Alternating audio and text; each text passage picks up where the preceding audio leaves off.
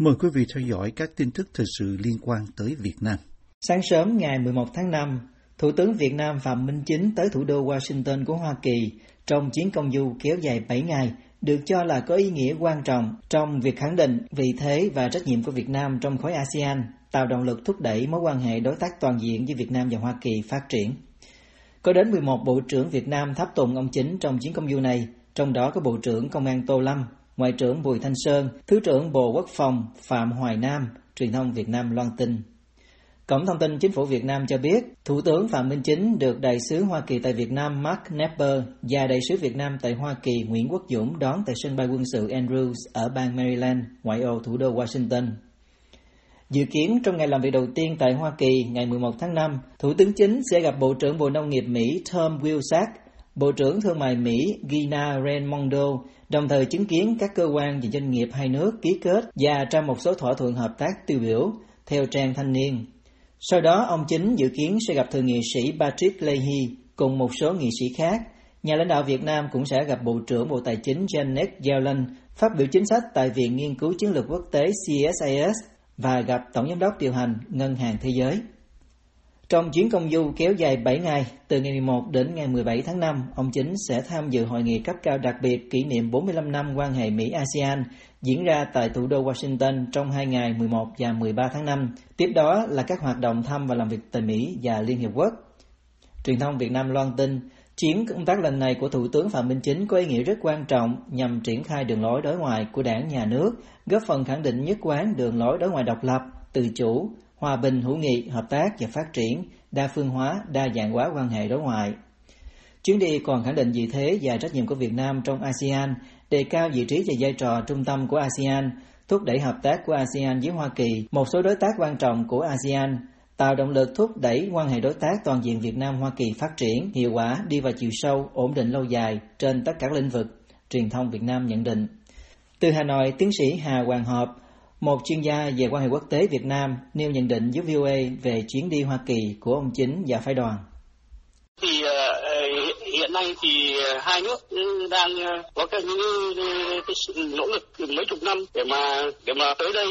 có thể sớm tiến đến cái mối quan hệ đối tác uh, chiến lược uh, cả hai bên tức là cả Việt Nam lẫn Mỹ đều nói rằng là là là, là chuyến những hoạt động như thế này tức là cái chuyến thăm như thế này nó đều quan trọng đối với Việt Nam là đối với cả Hoa Kỳ nữa nó quan trọng ở cái chỗ là là một cái một cái mối quan hệ đang tốt nó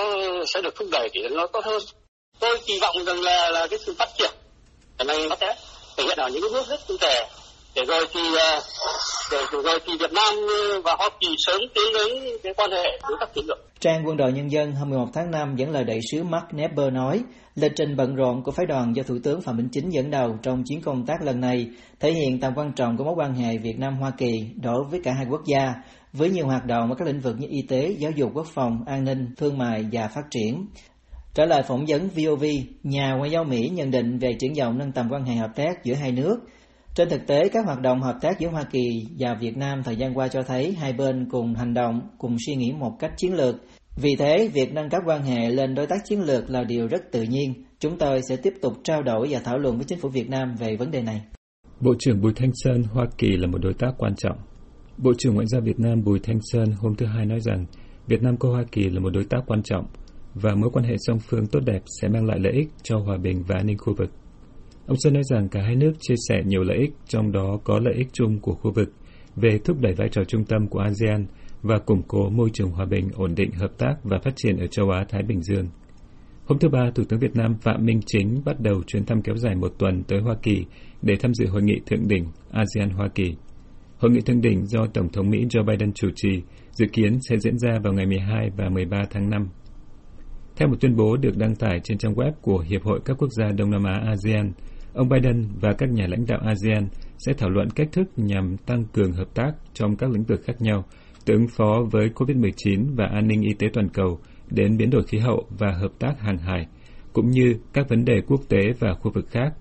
Với việc hợp tác với ASEAN, Mỹ được coi là một đối trọng với ảnh hưởng ngày càng tăng của Trung Quốc, đặc biệt khi nước này phát triển và quân sự hóa các đảo nhân tạo tại các vùng biển tranh chấp ở Biển Đông, nơi mà một số nước ASEAN trong đó có Việt Nam cũng có tuyên bố chủ quyền. Trong chuyến đi Mỹ, ông Chính cũng dự kiến gặp gỡ các quan chức hàng đầu khác của Hoa Kỳ và thăm trụ sở của Liên Hợp Quốc.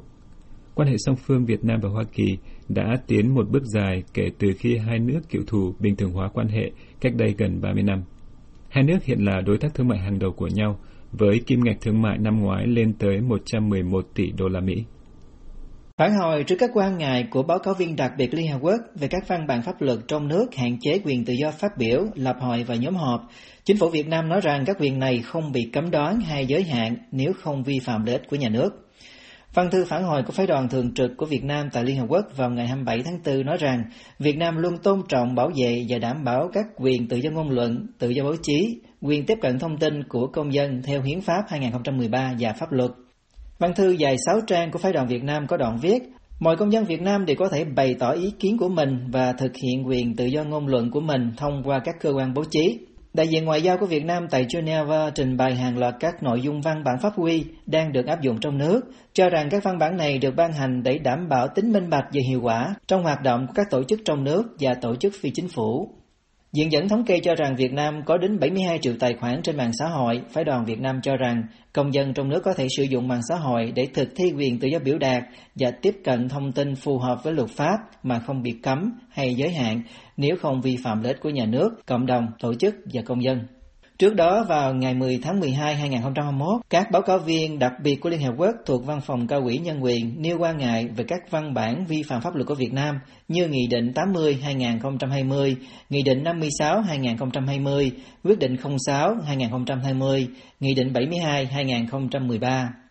Các báo cáo viên đặc biệt của Liên Hợp Quốc cho rằng các văn bản này dường như đã làm phức tạp thêm các thủ tục đối với việc tiếp cận vốn tài trợ nước ngoài của các tổ chức phi chính phủ quốc tế và trong nước và tạo nên những hạn chế không đáng có đối với các thành viên xã hội dân sự trong việc thực thi các quyền của họ, hạn chế hoạt động của các tổ chức xã hội dân sự, đặc biệt liên quan đến việc tiếp cận các nguồn tài trợ hợp pháp của nước ngoài. Các báo cáo viên của Liên Hợp Quốc cũng quan ngại về điều 5 của Nghị định 72. Theo đó, họ cho rằng chính quyền áp đặt các hạn chế về việc đăng tin và chia sẻ thông tin trên mạng xã hội của các tổ chức xã hội dân sự với những điều khoản mập mờ nhằm hạn chế quyền tự do biểu đạt của các tổ chức xã hội dân sự. Báo cáo viên đặc biệt của Liên Hợp Quốc cho rằng việc áp đặt thêm các quy định gò bó này trong việc thành lập và hoạt động của các tổ chức xã hội dân sự Việt Nam đã vi phạm Điều 21, Điều 22 của Công ước Quốc tế về các quyền dân sự và chính trị và Điều 8 của Công ước Quốc tế về các quyền kinh tế, chính trị xã hội và văn hóa. Úc hỗ trợ chương trình tiêm vaccine cho trẻ em Việt Nam Úc mới thông báo cung cấp thêm nhiều triệu liều vaccine ngừa COVID-19 để giúp hỗ trợ tiêm chủng cho trẻ em Việt Nam. Theo Đại sứ quán Úc tại Việt Nam, Phó Đại sứ của Đại sứ quán này cùng Thứ trưởng Bộ Y tế Đỗ Xuân Tuyên hôm thứ Ba tham dự lễ bàn giao hơn 7,2 triệu liều vaccine mà Australia hỗ trợ chương trình tiêm chủng ngừa COVID cho trẻ em Việt Nam.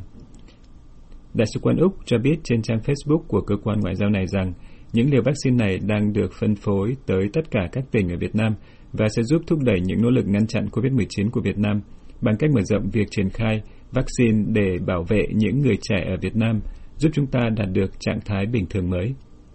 Trang web của Bộ Y tế Việt Nam dẫn lời ông Tuyên cảm ơn chính phủ và nhân dân Australia đã hỗ trợ chia sẻ hơn 7,2 triệu liều vaccine Moderna để phục vụ tiêm chủng cho trẻ từ 5 tới dưới 12 tuổi. Theo Bộ Y tế Việt Nam, ông Tuyên nói rằng ngay sau khi nhận được các lô vaccine, phía Việt Nam đã phân bổ đến các địa phương để phục vụ tiêm chủng cho trẻ trong độ tuổi này với tinh thần tiêm sớm nhất, nhanh nhất và đảm bảo an toàn cho trẻ. Ông cũng nói rằng Việt Nam phấn đấu đến tháng 6 năm 2022 sẽ tiêm xong cho trẻ từ 5 đến dưới 12 tuổi đủ điều kiện để các cháu yên tâm đến trường. Như VOA tiếng Việt đã đưa tin, Bộ trưởng Ngoại giao Việt Nam Bùi Thanh Sơn và Bộ trưởng Ngoại giao Australia Maurice Payne hôm 24 tháng 3 điện đàm thảo luận về hợp tác kinh tế, an ninh và hỗ trợ vaccine phòng COVID-19 cho trẻ em. Nữ Ngoại trưởng Australia loan báo trên Twitter rằng bà có cuộc đối thoại với người đồng cấp Việt Nam, tập trung các vấn đề về quan hệ kinh tế và an ninh chặt chẽ của Australia và Việt Nam, tăng cường liên kết giữa nhân dân hai nước và sự hỗ trợ của Australia đối với an ninh y tế của Việt Nam. Theo Đại sứ quán Úc, ngoài số vaccine trên, trước đó Úc đã chia sẻ với Việt Nam 7,8 triệu liều vaccine ngừa COVID-19 để tiêm cho người trưởng thành – và đang cung cấp một gói hỗ trợ toàn diện để thúc đẩy chương trình tiêm chủng quốc gia COVID-19 của Việt Nam. Tiếp theo mời quý vị theo dõi phóng sự Nông dân xoay sở trước tình trạng nguồn cung bị ảnh hưởng và giá cả tăng cao. Lâu nay, việc chế biến các loại cám gia súc ở Việt Nam vẫn lệ thuộc vào nhiều loại nguyên liệu nhập khẩu. Nay khi giá nguyên liệu này tăng cao bởi tác động của cuộc chiến Nga-Ukraine, thì với nông dân chăn nuôi quy mô nhỏ lẻ, họ linh hoạt xoay sở bằng nguồn thức ăn tại chỗ, ngay ở vùng quê của mình. Nông dân Nguyễn Thị Hiền chia sẻ hướng giải quyết lúc thức ăn gia súc tăng cao. Bây giờ là thức ăn mắc dữ lắm, rồi cho nên là người nông dân là phải tận dụng những thức ăn nào mà heo nó ăn được. Cũng như là nó kìm kéo thời gian ra đặng mình chờ đợi giá. Thì cái dụ như cô đây á thì cô đi bức tàu môn về cô nấu chung với gạo với tắm à, mua gạo tắm cái loại nào rẻ. Đó. rồi là mình nấu mình đi kiếm củi. Vườn cây này nè vườn cao su đâu đây mình kiếm củi mình nấu. Đặng cho nó kéo cái thời gian ra đặng mình coi đợi giá đó chứ mà nếu mà cho ăn thức ăn thì nó mau lớn nhưng mà điều giá nó không có cũng có nông dân không nhiều thời gian cho việc đi tìm kiếm thức ăn như vậy nên họ chấp nhận tốn kém trong đợi giá. Bà Hà Thị Quỳnh Trang nói về tình cảnh của mình. À, nó cực quá với chị không có đi buôn bán á, rồi chị không có lấy cơm, giờ nay chị cho ăn thẳng luôn. Đổ, đổ thẳng cám vậy đó cho ăn là mỗi lần là 7 bao con vô tạ mà nay chắc phải 8 bao. Ăn, ăn không, cắm không vậy đó, không có pha trộn gì hết à không có cắt rau luôn nữa. Cũng có nhiều người mấy anh chị của chị là cũng lấy cơm ở công ty di An rồi đó. Mấy công ty lớn á, là một ngày lấy mấy tấn cơm là đó như lấy cơm thừa á, cơm công nhân ăn ra đó. Về là cũng nuôi heo rồi nuôi gà nuôi vịt cũng nhiều lắm. Việc chăn nuôi thuần bằng thức ăn cám công nghiệp như vậy có cái lợi là đàn gia súc tăng trọng nhanh hơn so với việc động thêm các loại thức ăn mà nông dân tìm kiếm từ ruộng vườn, từ những phần cơm thừa của công nhân. Việc cân đối lợi nhuận về đầu ra của gia súc ở đây là đành theo thời cuộc. Bà Hà Thị Quỳnh Trang nhìn nhận. Lần mình là 500, nay chắc chừng 200 mà. Trăm phải trăm con chứ không nhiều đâu em. Heo đây nó không có giá. Cám thì mắc, thức ăn mắc, cái gì cũng mắc hết mà bán thì lái nó ế quá nó theo hơi nó khoảng tầm chừng 5 triệu 5 triệu hai tạ đổ lại thôi chứ là với tầm giá này thì không dễ có thể cầm cự trong thời gian dài, có người đã dừng luôn chuồng trại chăn nuôi heo. Lão nông Đỗ Văn Cư cho biết. Heo mới bán đây nhiêu năm mốt thì làm sao mà có là Nó phải từ 54 là nó đủ giống đó. Có giá 54 5 triệu tư một tạ là nó mới đủ giống thôi còn nó cái dạng mà 51 á, thì nó lỗ đâu mà nó lỗ cái công luôn. Thành nó không dẹp chứ để làm gì? Đó. Chứ mình đâu có để làm gì. Hay chú mới dẹp đó. Dẹp bớt đi khi nào mà ấy chú mới nuôi lợi Chăn nuôi quy mô hộ gia đình của người nông dân thường là ít vốn nên giờ họ chọn lọc vật nuôi trong chuyện mưu sinh. Bà Nguyễn Thị Hiền trải lòng. Bây giờ á, tình hình mà khó khăn á thì mình dẹp bớt, nhưng mà đi vô đi ra thấy cái chuồng trống rất là buồn. Mình rất là buồn coi vậy chứ buồn lắm mà hả nếu mà khởi sắc lên thì mình dù có cực mình cũng cố gắng mình nuôi mình nuôi mình rất vui. Cực mà rất vui. Đó dù kiếm nhiều chút đỉnh hay là kiếm thêm ít nhiều gì mình cũng mừng tại vì mình nông dân mà. Kiếm được bao nhiêu mừng bao nhiêu. Bà Hiền nói thêm rằng giá thành chăn nuôi gà lên mức 26.000 đến 28.000 đồng một kg, giá heo hơi cao lắm cũng chỉ có 52.000 đồng một ký. Với mức giá này, đồng lời chủ yếu vẫn thuộc về quầy sạp bán lẻ.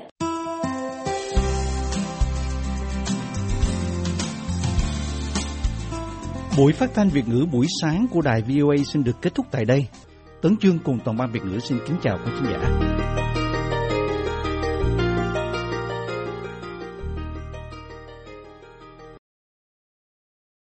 This program has come to you from the Voice of America, Washington.